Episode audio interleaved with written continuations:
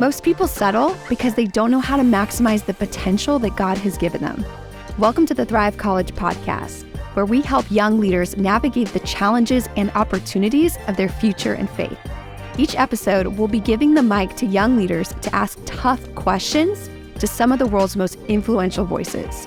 We're excited you're here with us today. Let's dive in.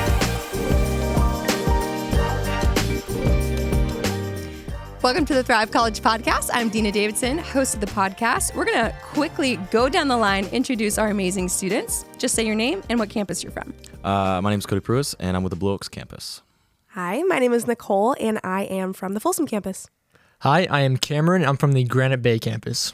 And joining us, we have two incredible leaders, Cole and Kate Zick of Moral Revolution. Give it up. Woo! That was you guys' cue, by the Uh, way. Oh, I- yeah, Oh, Did you think they were going to applaud for it. No, themselves? You can just like add in applause. They were expecting you to cheer for yourself, which is kind of kind of odd. Yay us! Yay! We love ourselves so much.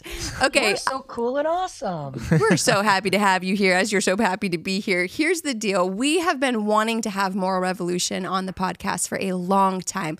We know that questions about sex and sexuality are at the heart of what this generation is trying to live out well. They're trying to honor Christ in this area. They're trying to honor others in this area, but it is a struggle.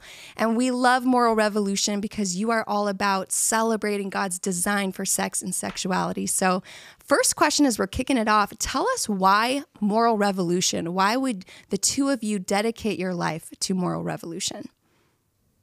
yeah, really, it comes from our story. You know, Caitlin and I both have, ve- we had very different childhood, high school, even not necessarily college age, but middle school and high school years were very, very different as it came to relationships and sexuality. And then, you know, when we got married, we realized, wow, we got married at 22, but things that had taken place at 13 at 14 followed us into marriage and started to have an impact on the way we were married and so it kind of created this passion in us to be the person to the next generation that we didn't have when we were younger um, and to be mm. the voice that we didn't have you know when a lot of times when we travel and we speak especially if we're doing parents or a sunday morning church service we'll ask people how many of you had a great sex talk with your parents? How many of you it was like it was thorough it helped you know what you needed to know and you know nobody No, in the room raised none of their us.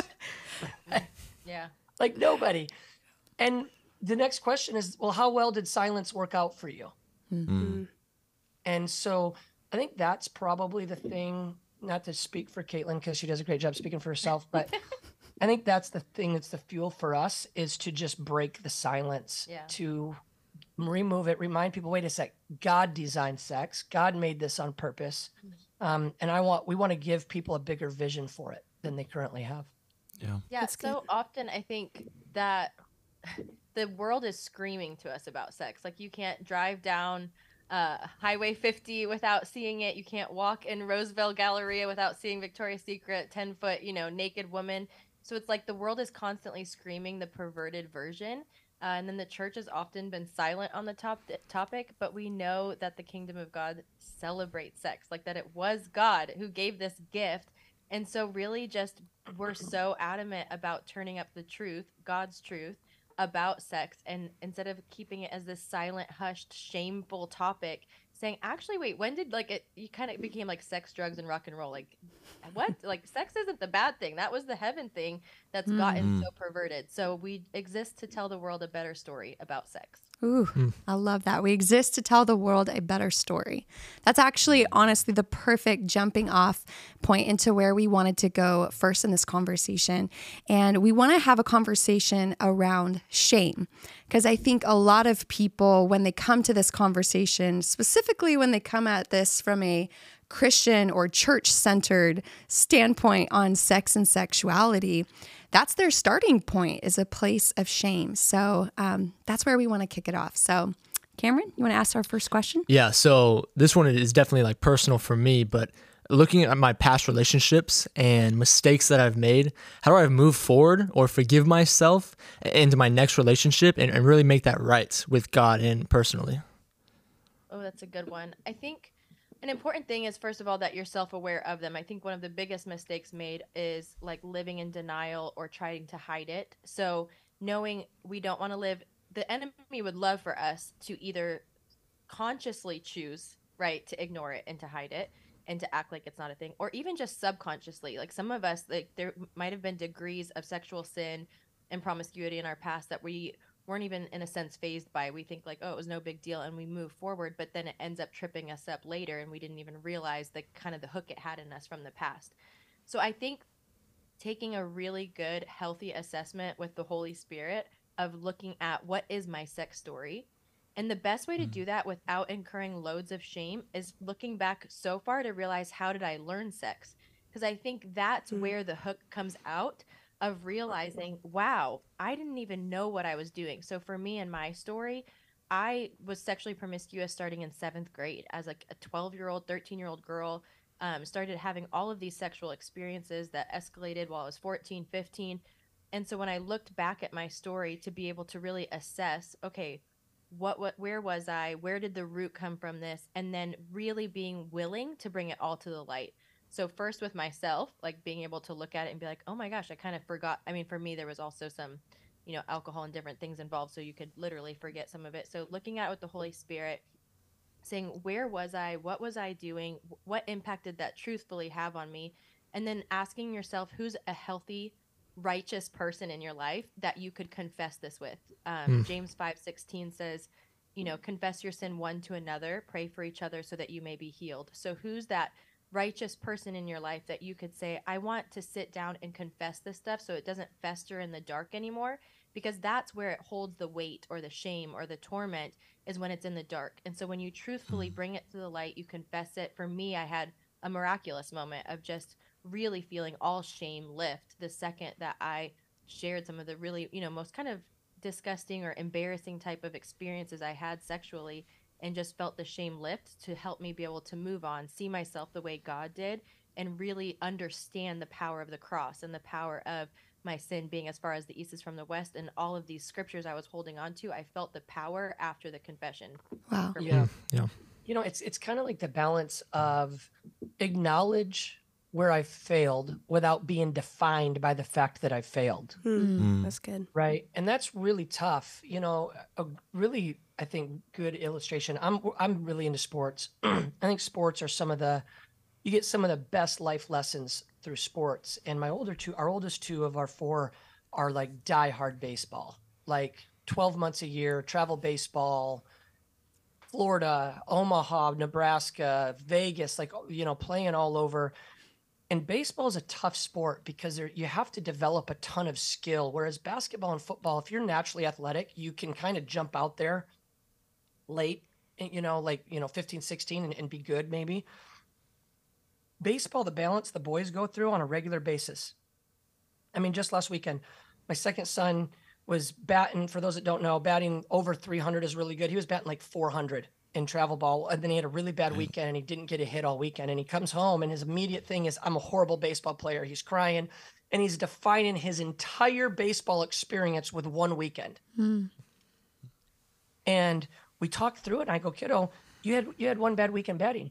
It tells you that you need to work on hitting but it doesn't it should not tell you you're a bad baseball player. It should tell you make some adjustments so you don't have to feel this again. Hmm.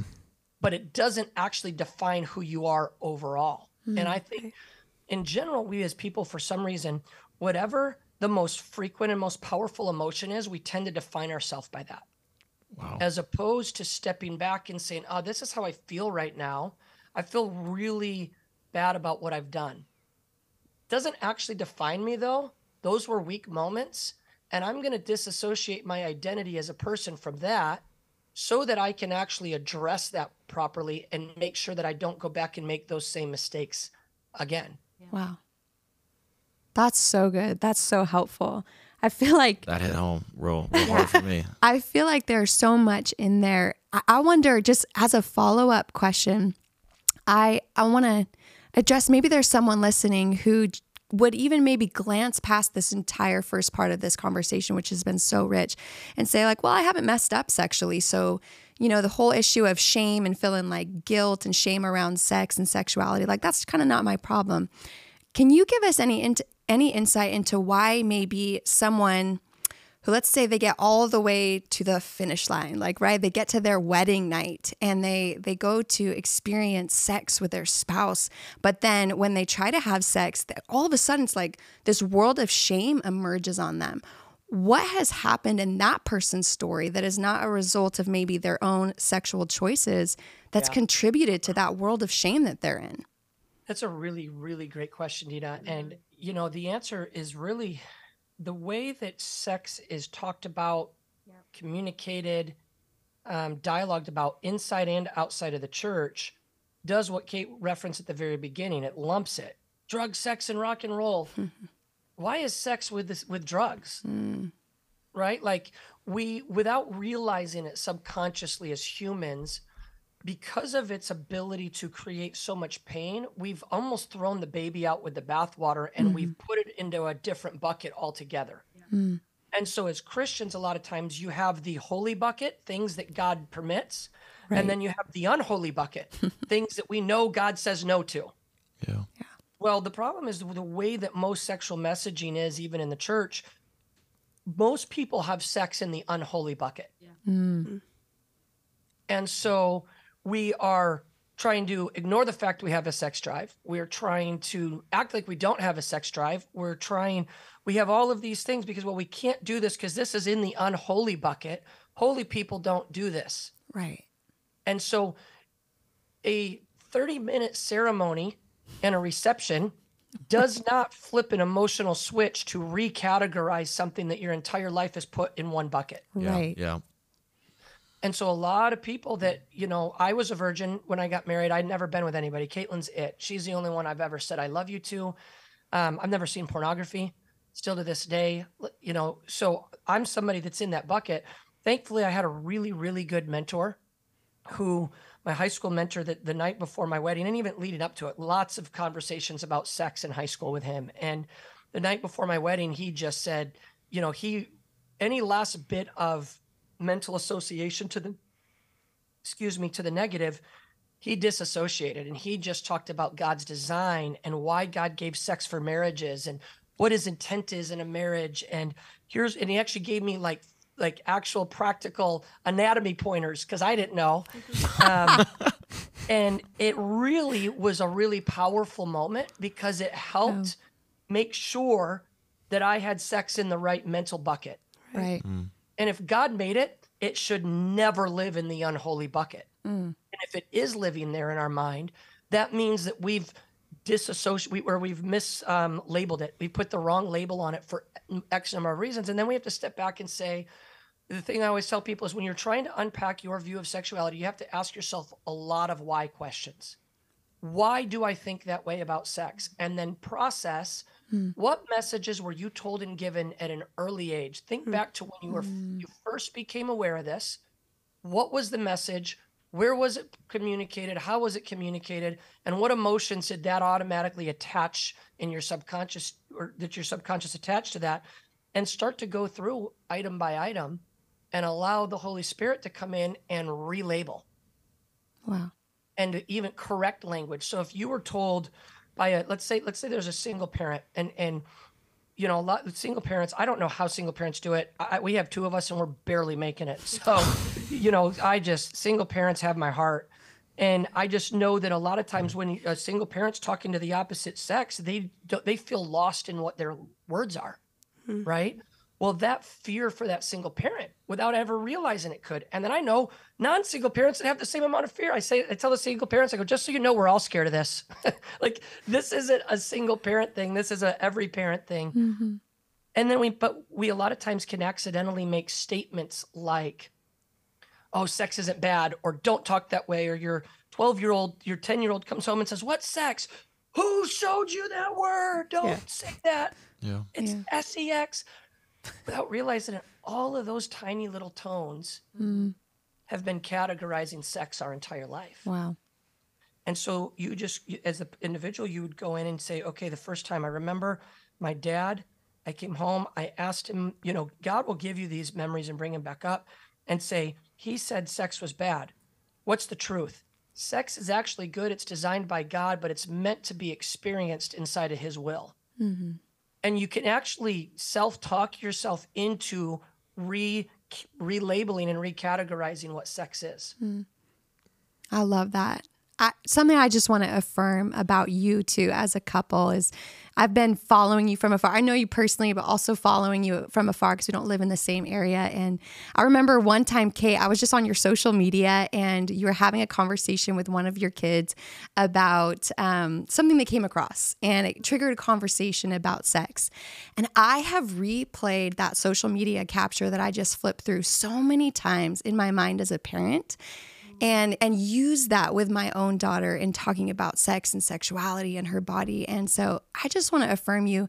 You say that what you want to do is you want to tell a better story but i think that is what you are doing.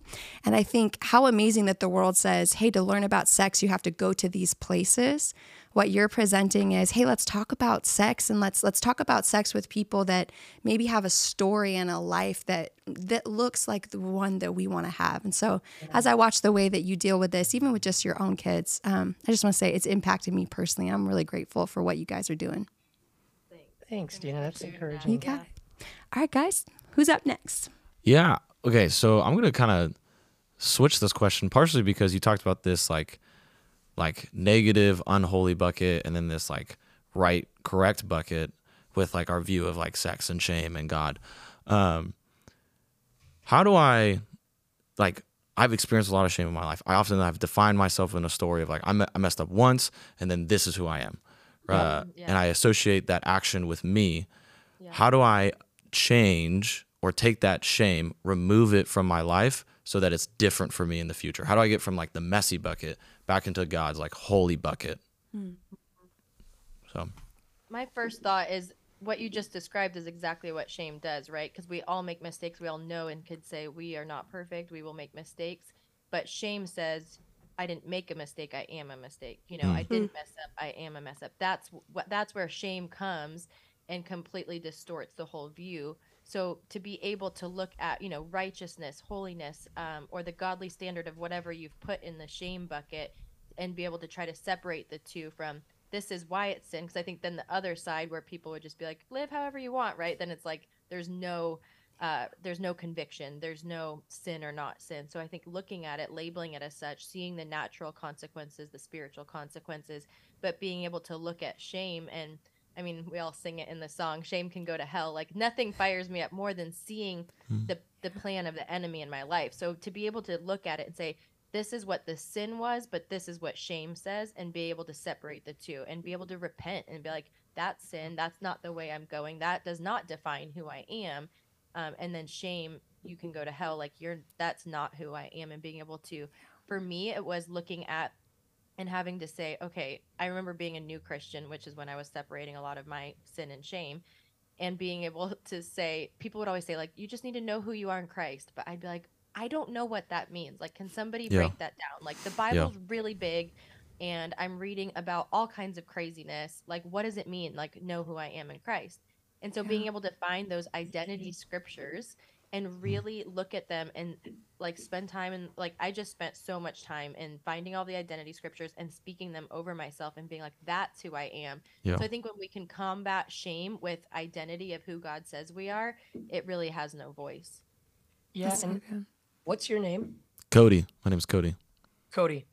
So the thing I would tell you, and, and I'm not saying this necessarily applies to you, but I will say this applied to me. Okay. Um, the cross was a Bible story to me for a long time. yeah.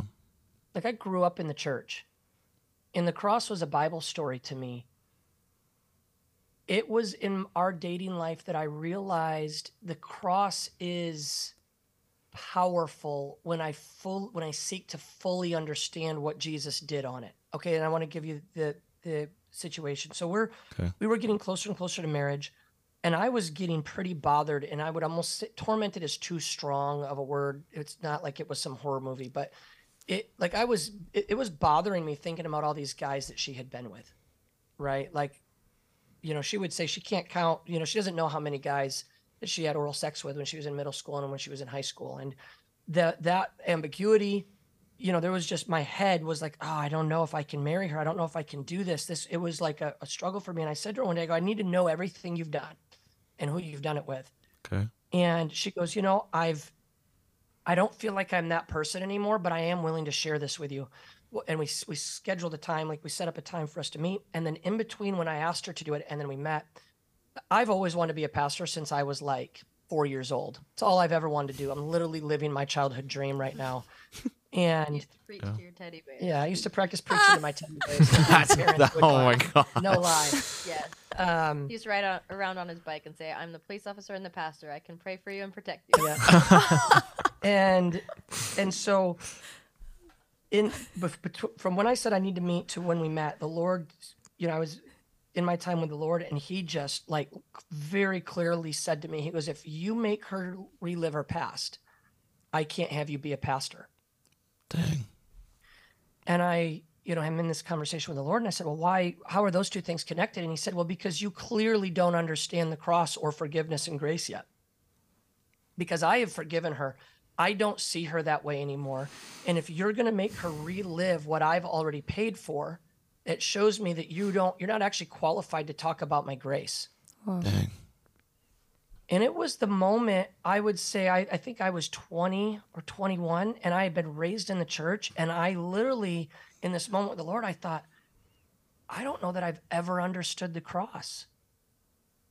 Like, it's not the Easter story. I mean, this is literally God's plan for redemption. And then when I began, and I just started praying, I said, All right, Lord, give me a deeper understanding of what the cross did. Help me understand what it means that because you were pierced, you were pierced for our transgressions. You you just live right there on that scripture. Help me really understand it. And I want to apply what you did on the cross to every person that hurts me. And I want to apply it to every sin that I've committed. I want to really deeply know this. And so, what I always encourage people to really pursue when they're trying to tackle their shame mm-hmm. is really go after understanding the cross. Like, read the scriptures about why Jesus had to die, why he mm-hmm. chose to do that. What does the Bible say about the blood of Jesus? Because all of a sudden, we get when we do that, we transition from this works based idea of Christian living mm-hmm. into being covered by the power of the Lamb, mm-hmm. being covered by the power of Jesus. And now all of a sudden, we look at our sins way differently. We look at them the way that He does. Most likely, many of us still are looking at them the way humans do, not the way Jesus does. Wow. Dang. So So powerful. dang. Okay. That I'm gonna have to sit with that for a little bit, but like in a in a in a good way. In a good way. So, what? Whole cross Yeah, thing. It's yeah, a little yeah, just- yeah, a little important to meditate on. Yeah, a little. That I might just have to sit with the most important thing in Christian history for a little bit longer. It's true, but I mean, think about it. How busy are we in the American church today? Right. Right? Yeah. Like, who has time to sit and think about the cross? Right. We have the next event. We have the next meeting. We have the next thing to prepare for. The next. I mean, we all live in that world. Hmm. Yeah. And, you know, I found myself a slave to Christian busyness, and it was all for good causes. Hmm. And then I realized, man, I haven't actually thought about the goodness of my Savior in a long time. Hmm. Yeah. I haven't actually slowed down to process what does the cross mean to the people I'm leading, Wow. to the people I'm leading with? What does the cross mean as a mm-hmm. dad when I need to forgive my son and I don't want to, and I want to mm-hmm. punish him? Mm-hmm. Right? Like, as Christians, if we can get back to that place, a- a lot of these things that we haven't been able to solve in our word counseling and our one on ones and all of our dialogue are solved in the presence of God and a deeper understanding of what He did. Yeah. Hmm. With that, we're going to have a part two and a part three of this conversation with moral revolution. But I feel like that's actually a great place to end this first part of the conversation is to take to heart everything that has just been shared about how the gospel covers everything that we would find ourselves feeling shame over. And so, as you are listening, as you're watching, I just want you to hit pause and don't go to the next episode. Don't go to the next song. Don't go to the next whatever is next. Just take a second and actually let that word about the gospel and what the cross covers sink in. So, thank you so much for joining us. We're going to hop into part two and part three, but for this one, let's end with the cross. Thank you for joining us today on the Thrive College podcast. We hope that today's episode has empowered you to navigate the challenges and the opportunities of your future and your faith. If you really enjoyed our conversation today and appreciated what we had to offer, we would love for you to write a five star written review and share it with your friends. Thanks for joining us. We'll see you next week.